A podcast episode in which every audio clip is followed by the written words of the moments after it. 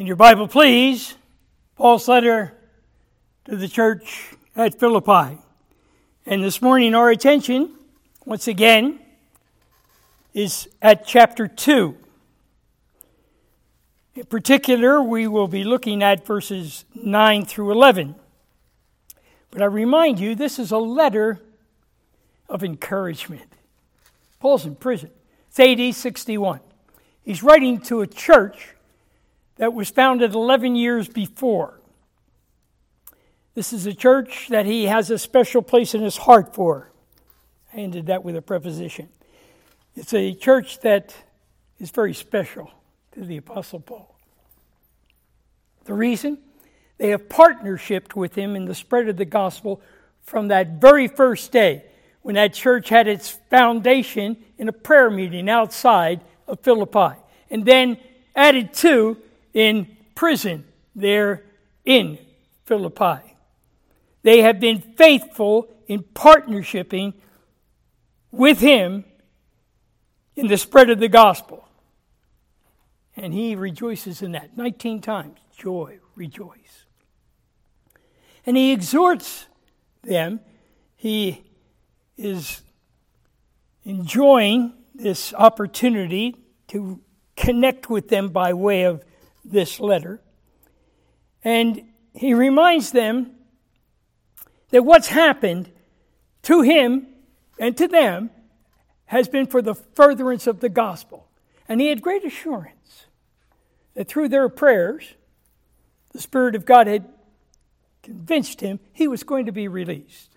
But until then,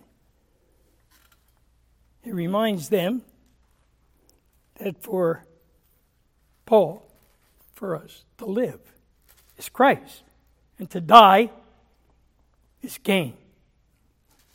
He said, I'm struggling with those two things because it's far better to be with the Lord, and I want to go, but for your benefit, he's assured me that I'm not only going to stay where I am right now, but we're going to be reunited. Until that happens, I'm exhorting you. It's a letter of encouragement, letter of exhortation. Have a conduct in keeping with your calling. Live in the reality of who you now are in Christ, a new creation. And let that be expressed in a unity of mind. You're one in Him, together. Have a mind of love for one another, esteeming others better than yourself. A mind, and he could give no greater example, that is the mind of Christ. And I mentioned to you a few minutes ago about, uh, as we were singing, the teaching, doctrine is teaching of Christ. Christology. And that teaching of Him is one that allows us to have His mind. Let this mind be in you, which was also in Christ Jesus. That's the, the greatest passage in all of the Scriptures, so succinctly giving to us the truth of who Christ is and what He's done. Those little verses that we're looking at together. Let this mind be in you, which is also in Christ Jesus, verse five. Who being in the form of God, the express image of His essence. He's God. That manifestation of His majesty, He did not consider robbery. He did not consider it that which he needed to hold on to. Let this mind be in you, which is also in Christ Jesus. So being in the form, in the very essence, God did not consider it robbery to be equal with God. But made himself of no reputation. He emptied himself. He divested himself of that majesty, that magnificence of his person. We're going to experience that in the future, but that essence that he was able to express because he is God there with the Father and with the Spirit, he set that aside. He was never less God. But the, the majesty of his magnificence, he set aside. He did not consider it something to hold on to. Taking the form of a bondservant and coming in the likeness of men and being found in the appearance as a man, he humbled himself and became obedient to the point of death, even the death of a cross. Sovereign God, who made everything, stepped into his creation humbly. He, he made it all. He's in control of it all.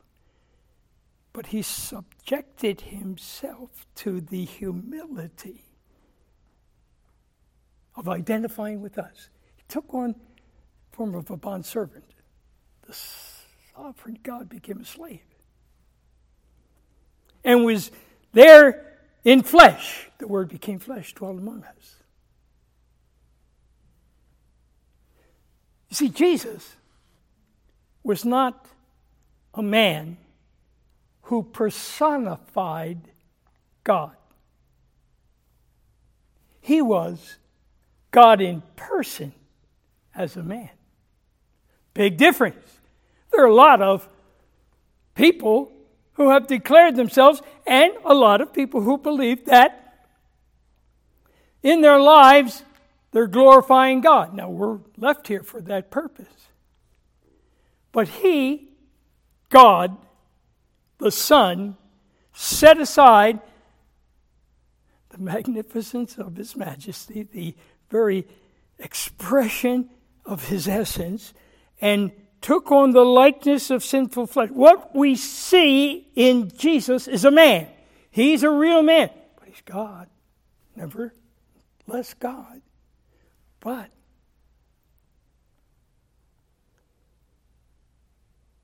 he's God in the flesh. Not the personification, the person of God in flesh as a man. And in that form, see, it's the likeness of man in this sense. Remember the virgin birth? That's not by accident. He bypasses the sin nature. See, you and I, and every man since Adam and Eve were used to bring the human race into existence, brought a human race into existence that carries a sinful nature, not Jesus, bypassed it. Spirit of God conceived in Mary. Likeness of sinful flesh, and was obedient. Let this mind be in you. It's a submissive mind. It's a surrendered mind to the will of the Father. And he went to the cross. Sacrificed himself.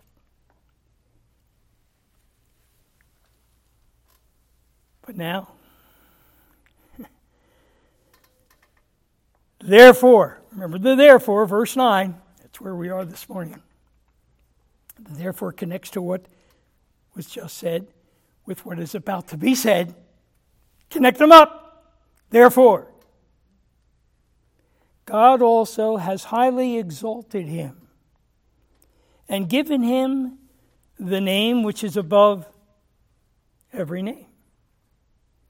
That at the name of Jesus, every knee should bow, of those in heaven, those on earth, those under the earth, and every tongue should confess that Jesus Christ is Lord, to the glory of God the Father. A little Greek lesson this morning. Our English translations tell us that at the name of Jesus. And that immediately, for those of us who are at least somewhat proficient in English, understand that to mean that at that name, everyone is going to confess him and bow before him. But that's not what that little preposition means. It's the word en in the Greek, an E N in our English. And that is translated best with the English preposition in. Now, what's the significance of that? The significance of it is, it is not at a point in time, at the name of Jesus, everyone is going to bow before him and confess him. It is in that name. It is all that that name composes. All that that name encompasses, every knee is going to bow. Every tongue is going to confess. It's in the magnificence of the name. The name Jesus. And all it encompasses. Come on over to Matthew's Gospel, where we're introduced in the New Testament to the name Jesus. Matthew chapter one, reading from verse eighteen. Now the birth of Jesus Christ was as follows. After his mother Mary was betrothed to Joseph, before they came together, she was found with child of the Holy Spirit. And Joseph, her husband, being a just man and not wanting to make a public example, was minded to put her away privately. But while he thought about these things, behold, an angel of the Lord appeared to him in a dream, saying, Joseph, son of David, do not be afraid to take to you Mary, your wife, for that which is conceived in her is of the Holy Spirit. And she will bring forth a son, and you shall call his name Jesus, for he will save his people from their sin. Jesus, Savior. This is the name that he will carry, Savior. So all this was done, that it might be fulfilled, which was spoken by the Lord through the prophet, saying, Behold, the virgin shall be with child, and bear a son, and they shall call his name Emmanuel, which is translated, God with us. This is fulfillment of, as we've seen in our other studies, the promise that the prophet Isaiah gave to Ahaz. He was looking for deliverance from Syria and the ten tribes that had come together against Jerusalem. He's the king of Judah. Ten tribes have separated. They've consolidated with Syria. They're besieging Jerusalem. He's in big trouble. Oh, I know how to get out of this. I'll make an alliance with Assyria And that way we can fight off this alliance of the ten tribes and the Syrians. Isaiah says, hey dummy, God's going to be the deliverer. And since you want to ask him of a sign, I'm going to give you one. A young maiden's going to have a child. And before he grows, the Lord himself is going to bring you deliverance. Emmanuel is going to be with you. And that is what is referenced in Matthew's gospel. But it's an interesting word that is used in the Hebrew, a young maiden, because this will be a natural child born as one as a sign of God being with them and delivering them, Emmanuel. But in the Greek language, that word virgin means just that. It's not a young maid, Alma. It is, in fact, one who has never had a sexual relationship with a man. And so we have this supernatural infusion of God with us in Jesus, his birth. And Joseph, being aroused from sleep, did as the angel of the Lord commanded him, took to him his wife, and did not know her till she had brought forth her first son. And he called his name Jesus. Flip back to the twenty-seventh chapter of Matthew.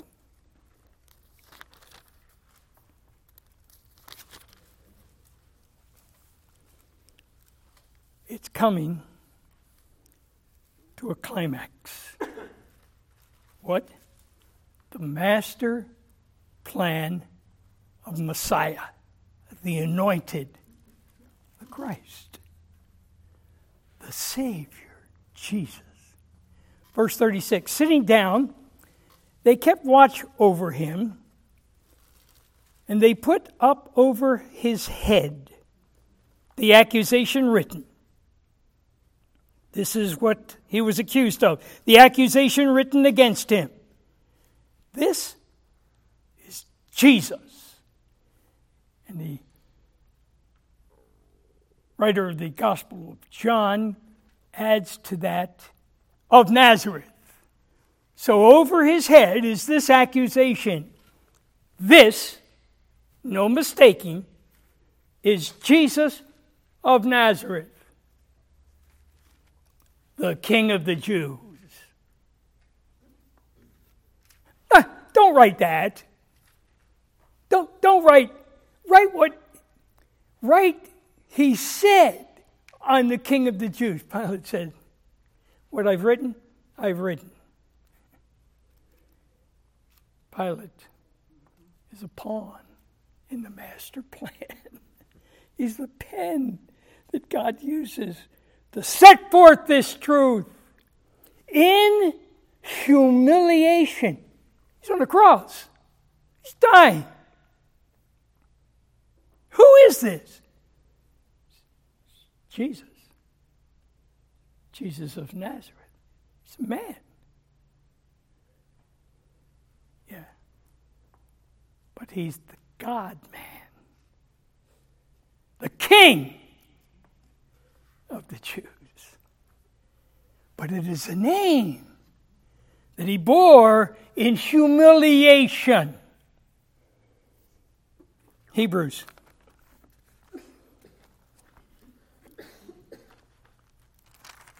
Chapter one.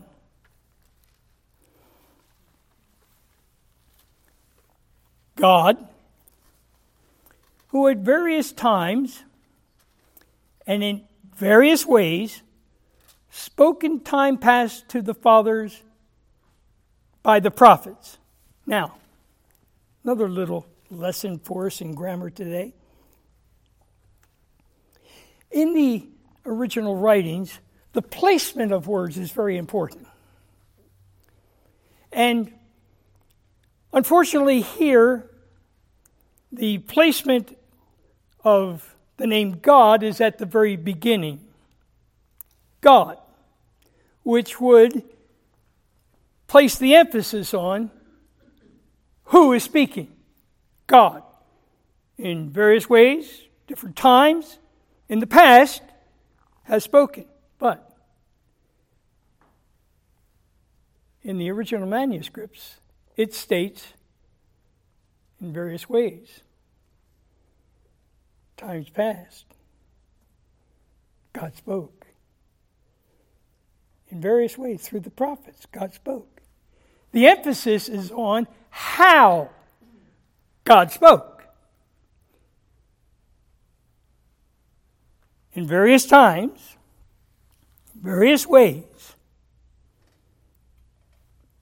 God spoke through the prophets. Here's how he spoke in the past.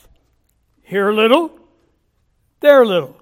The prophets gave us a progressive, piecemeal proclamation. But it wasn't perfect. It was, in fact, preparatory. The prophets spoke in the past, piecemeal, partially, in preparation for the perfect declaration, proclamation of how God has spoken. Has in these last days, verse two, spoken to us by his Son, whom he has appointed heir of all things, through whom also he made the worlds, who being the brightness of his glory, the expression of his essence, and the express image of his person. He's God in person. And upholding all things by the word of his power. Paul writes to the church at Colossae. That's a letter from that first Roman imprisonment, like Philippians. That Christ was the image of God, created all things. But he doesn't use the instrumental case. It is true, and other scriptures share with us, that the Son was the instrument. In the beginning, God spoke. That was the Son speaking into existence all that is. But Paul gives to us a insight that the instrumental case doesn't give us. It's the locative of spear. What does that mean? That the Son, who was the instrument, but more than that, out from within himself, he spoke. He said, there was nothing before God. And he was not only the Son being used to bring everything into existence, it came out of him. He's God. And all things have been made by him and for him and unto him and by him. They all consist. They all fit together.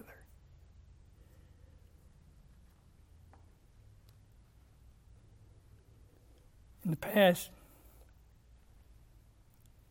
various ways, various times, through the prophets, God spoke. But now, perfect expression. He's the Word, the defining declaration of all that God is through the Son, He's the express image of his person. Upholding all things by the word of his power, when he had himself purged our sins. This is a personal redemption. Purged our sins. He sat down at the right hand of the Majesty on high, having become so much better than the angels, as he has by inheritance obtained a more excellent name than they. I remember when texting first came out, as you all probably know. I, we, we don't have any computer in our house, don't, don't have a funny phone. I, I can't text you. I, I have one of those flip-top phones, which I get texts from time to time. I don't know how I get this, but but I don't know how. I'm sure I could, but I don't know how to text. Except, I remember when, you know, when texting first came out, people were really into that. And I, I related that the book of Hebrews, this letter, this letter wasn't written by Paul, because the writer tells us that what he's writing, he received from the apostles. What Paul writes, he got directly. But I text everyone, here's the essence of the book of Hebrews. Sovereign, Son, sent, sin bearer, seated.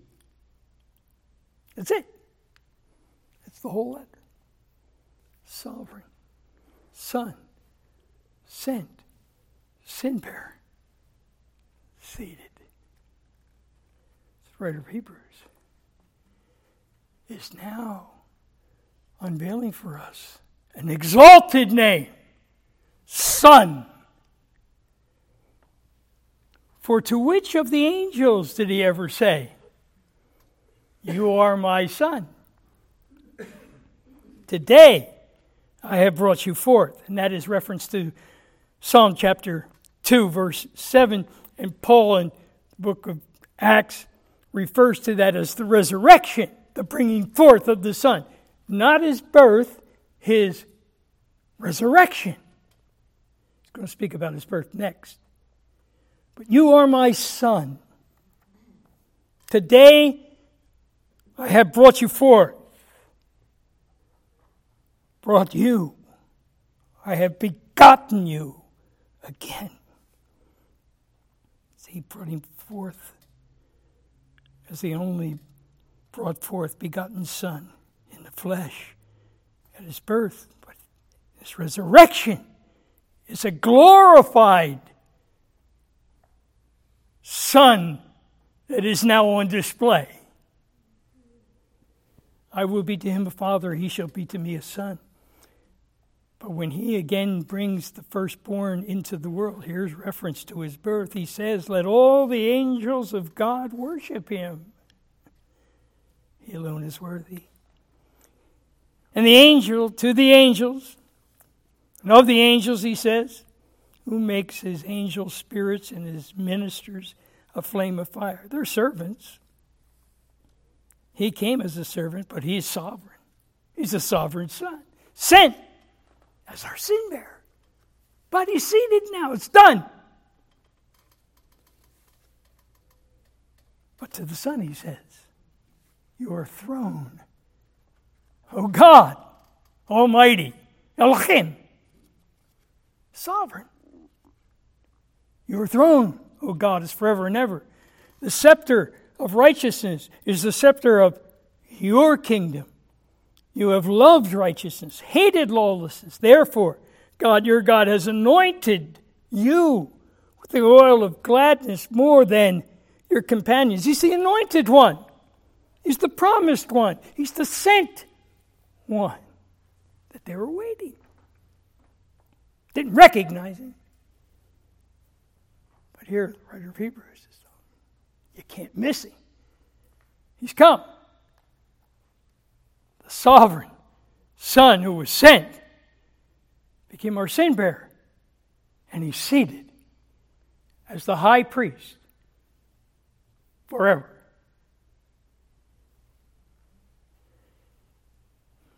There's time coming when the name Jesus, a name of humiliation, be a name of honor, Son. There's so much encompassed in this name of honor.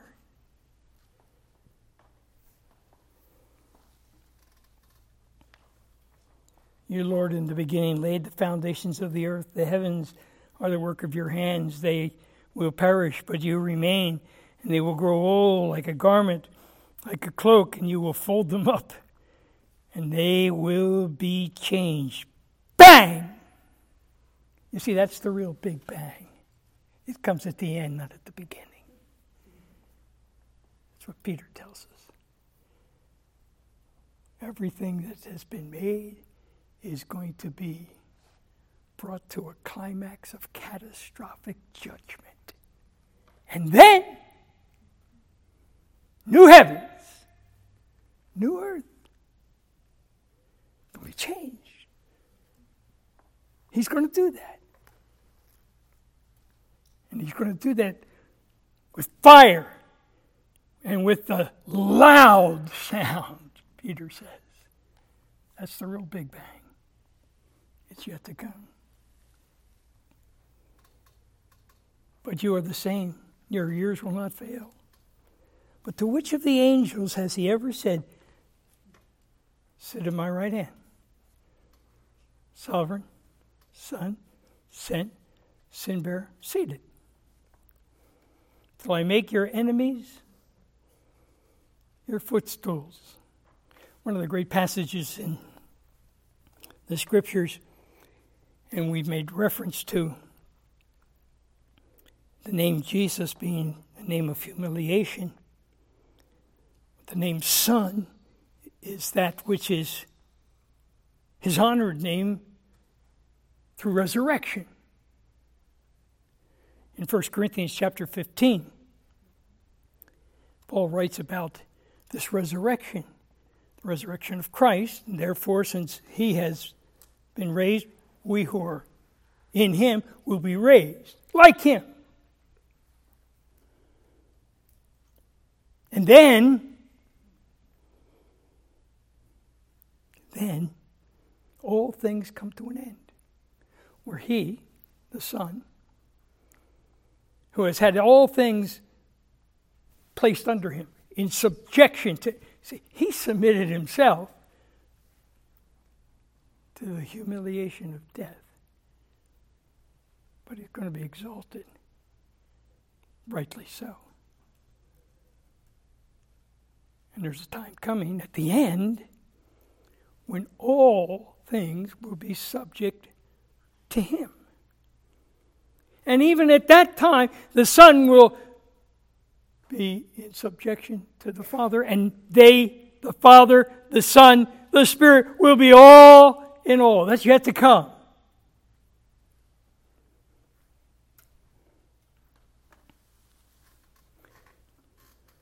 Revelation chapter nineteen.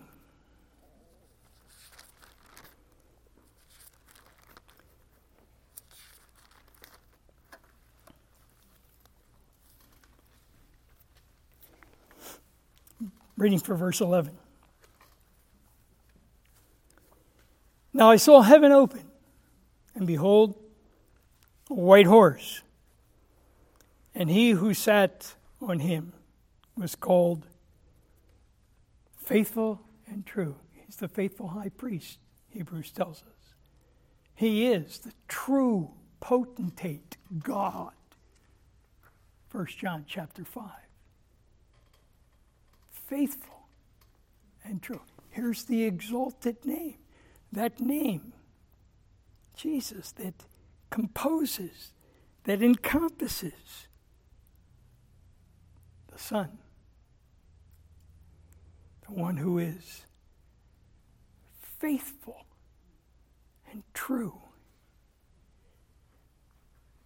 coming back at the climax of the master plan of the Christ, the Messiah. And in him, he was called Faithful and True. And in righteousness, he judges and makes war. His eyes were like a flame of fire, and on his head were many crowns. He had a name written that no one knew except himself. The fullness, the extent of all that there is in the name Jesus. He alone understands. This was a willful choice before the foundation of the world. For God, Father, and Holy Spirit to come together in a council and determine that the Son would step down. That the Son would be humiliated. That the Son, who is faithful, true, will ultimately be exalted. And the significance of this name is so vast. It's going to take us an eternity to even get involved in the magnificence of it.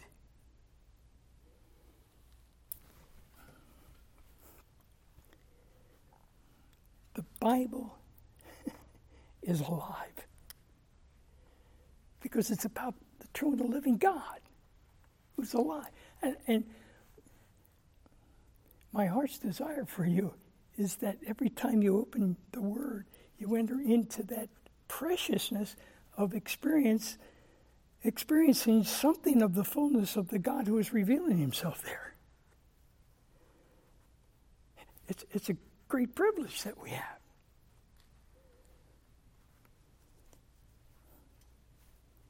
I can't get excited about anything except him.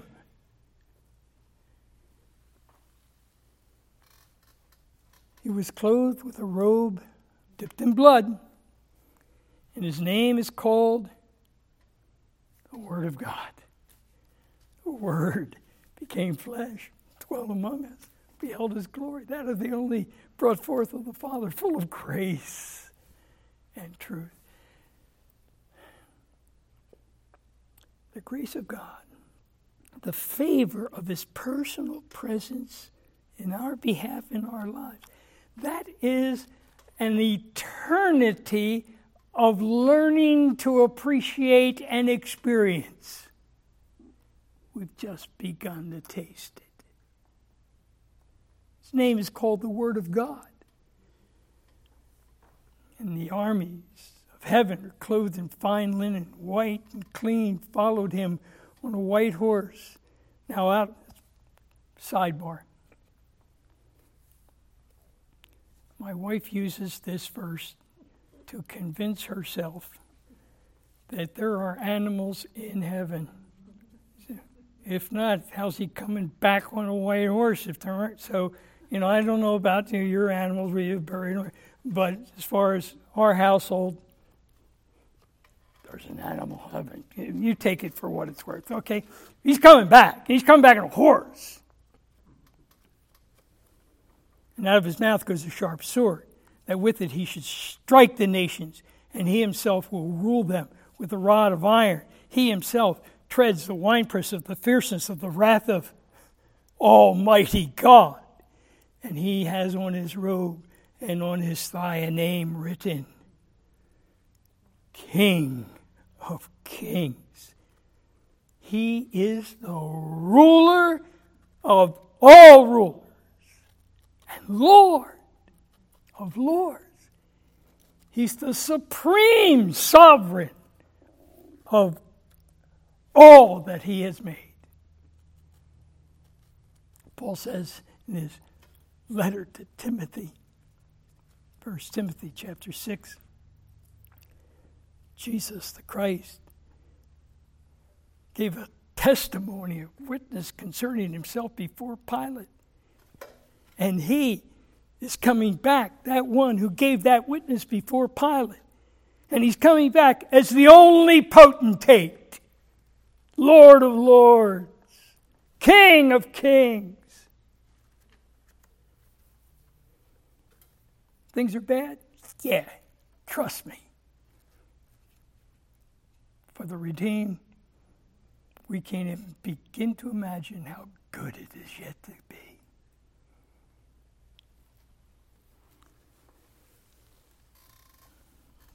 Well, I'm not done, but we are. Because there is, of course, the significance of that which is revealed in Revelation chapter twenty, Alpha and Omega, the beginning, the end, the all in all. The name, the Lamb, the throne of the Lamb. Revelation chapter five. Worthy is the Lamb to receive honor, praise, power, forever and ever. We're going to sing that with all of the host of the redeemed. And every tongue and every knee will acknowledge, will bow before him.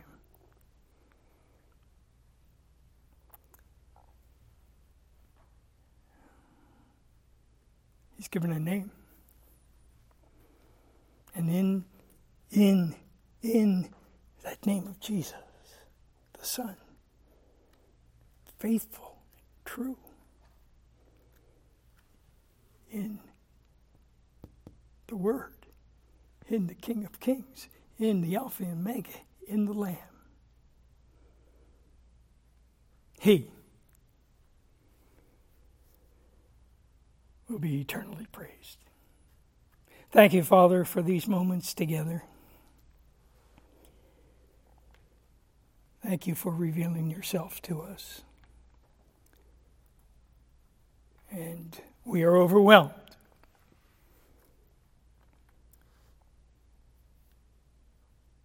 We are going to bear your name on our foreheads. The Lord God's. We belong to him. And we, for eternity, will give praise, honor, and thanksgiving. Amen.